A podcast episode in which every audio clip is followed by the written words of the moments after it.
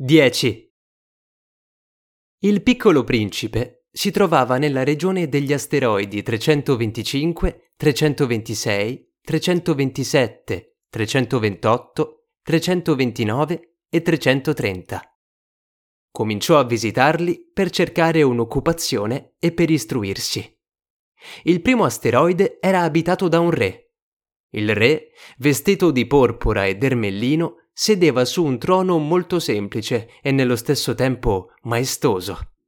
Ah, ecco un suddito! esclamò il re appena vide il piccolo principe. E il piccolo principe si domandò Come può riconoscermi se non mi ha mai visto? Non sapeva che per i re il mondo è molto semplificato. Tutti gli uomini sono dei sudditi. Avvicinati che ti veda meglio, gli disse il re che era molto fiero di essere finalmente re per qualcuno. Il piccolo principe cercò con gli occhi dove potersi sedere, ma il pianeta era tutto occupato dal magnifico manto di Ermellino. Dovette rimanere in piedi, ma era tanto stanco che sbadigliò. È contro all'etichetta sbadigliare alla presenza di un re, gli disse il monarca. Te lo proibisco. Non posso farne a meno, rispose tutto confuso il piccolo principe. Ho fatto un lungo viaggio e non ho dormito. Allora, gli disse il re, ti ordino di sbadigliare. Sono anni che non vedo qualcuno che sbadiglia, e gli sbadigli sono una curiosità per me. Avanti, sbadiglia ancora. È un ordine. Mi avete intimidito. Non posso più, disse il piccolo principe arrossendo. Hmm. Hmm. rispose il re. Allora io. io ti ordino di sbadigliare un po' e un po'.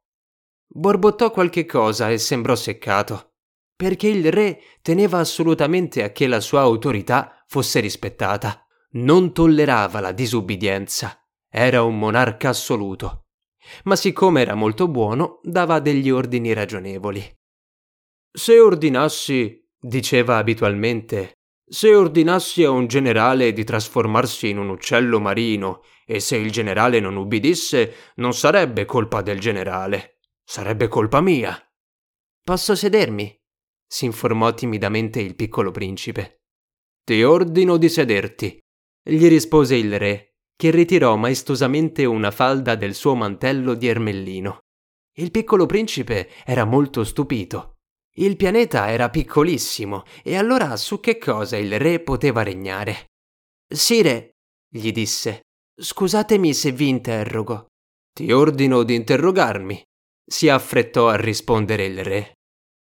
Sire, su che cosa regnate? Su tutto, rispose il re con grande semplicità. Su tutto. Il re, con un gesto discreto, indicò il suo pianeta, gli altri pianeti, e le stelle. Su tutto questo? domandò il piccolo principe. Su tutto questo, rispose il re. Perché non era solamente un monarca assoluto, ma era un monarca universale. E le stelle vi ubbidiscono? Certamente, gli disse il re. Mi ubbidiscono immediatamente. Non tollero l'indisciplina. Un tale potere meravigliò il piccolo principe.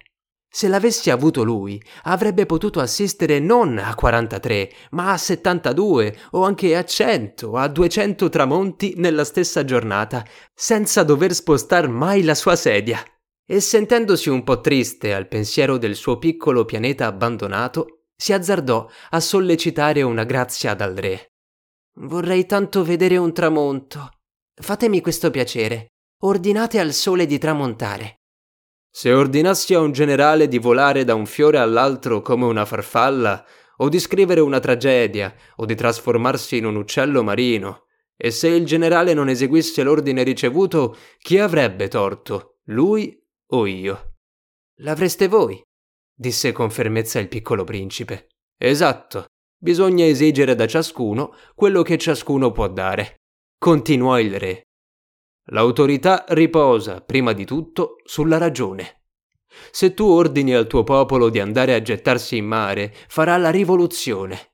Ho il diritto di esigere l'ubbidienza perché i miei ordini sono ragionevoli. E allora il mio tramonto? Gli ricordò il piccolo principe che non si dimenticava mai di una domanda una volta che l'aveva fatta.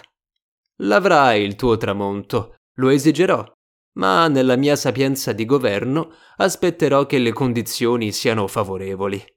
E quando lo saranno? si informò il piccolo principe. gli rispose il re, che intanto consultava un grosso calendario. Sarà verso. verso. sarà questa sera verso le sette e quaranta, e vedrai come sarà ubbidito a puntino. Il piccolo principe sbadigliò. Rimpiangeva il suo tramonto mancato, e poi incominciava ad annoiarsi. Non ho più niente da fare qui, disse al re. Me ne vado.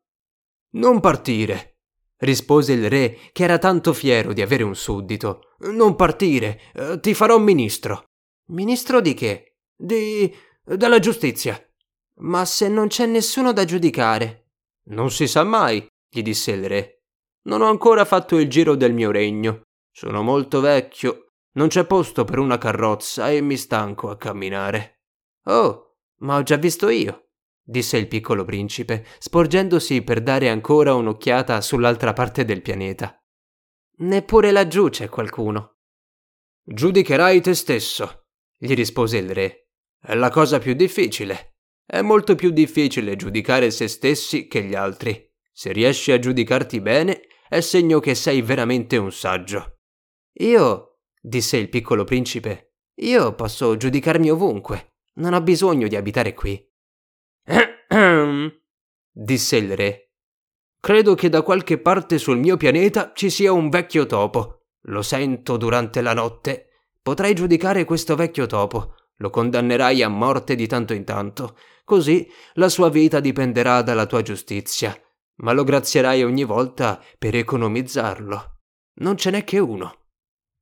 Non mi piace condannare a morte, rispose il piccolo principe. Preferisco andarmene. No, disse il re. Ma il piccolo principe, che aveva finito i suoi preparativi di partenza, non voleva dare un dolore al vecchio monarca. Se vostra maestà desidera essere ubbidito puntualmente, può darmi un ordine ragionevole. Potrebbe ordinarmi, per esempio, di partire prima che sia passato un minuto. Mi pare che le condizioni siano favorevoli. E siccome il re non rispondeva, il piccolo principe esitò un momento e poi, con un sospiro, se ne partì. Ti nomino mio ambasciatore! si affrettò a gridargli appresso il re. Aveva un'aria di grande autorità. Sono ben strani i grandi, si disse il piccolo principe durante il viaggio.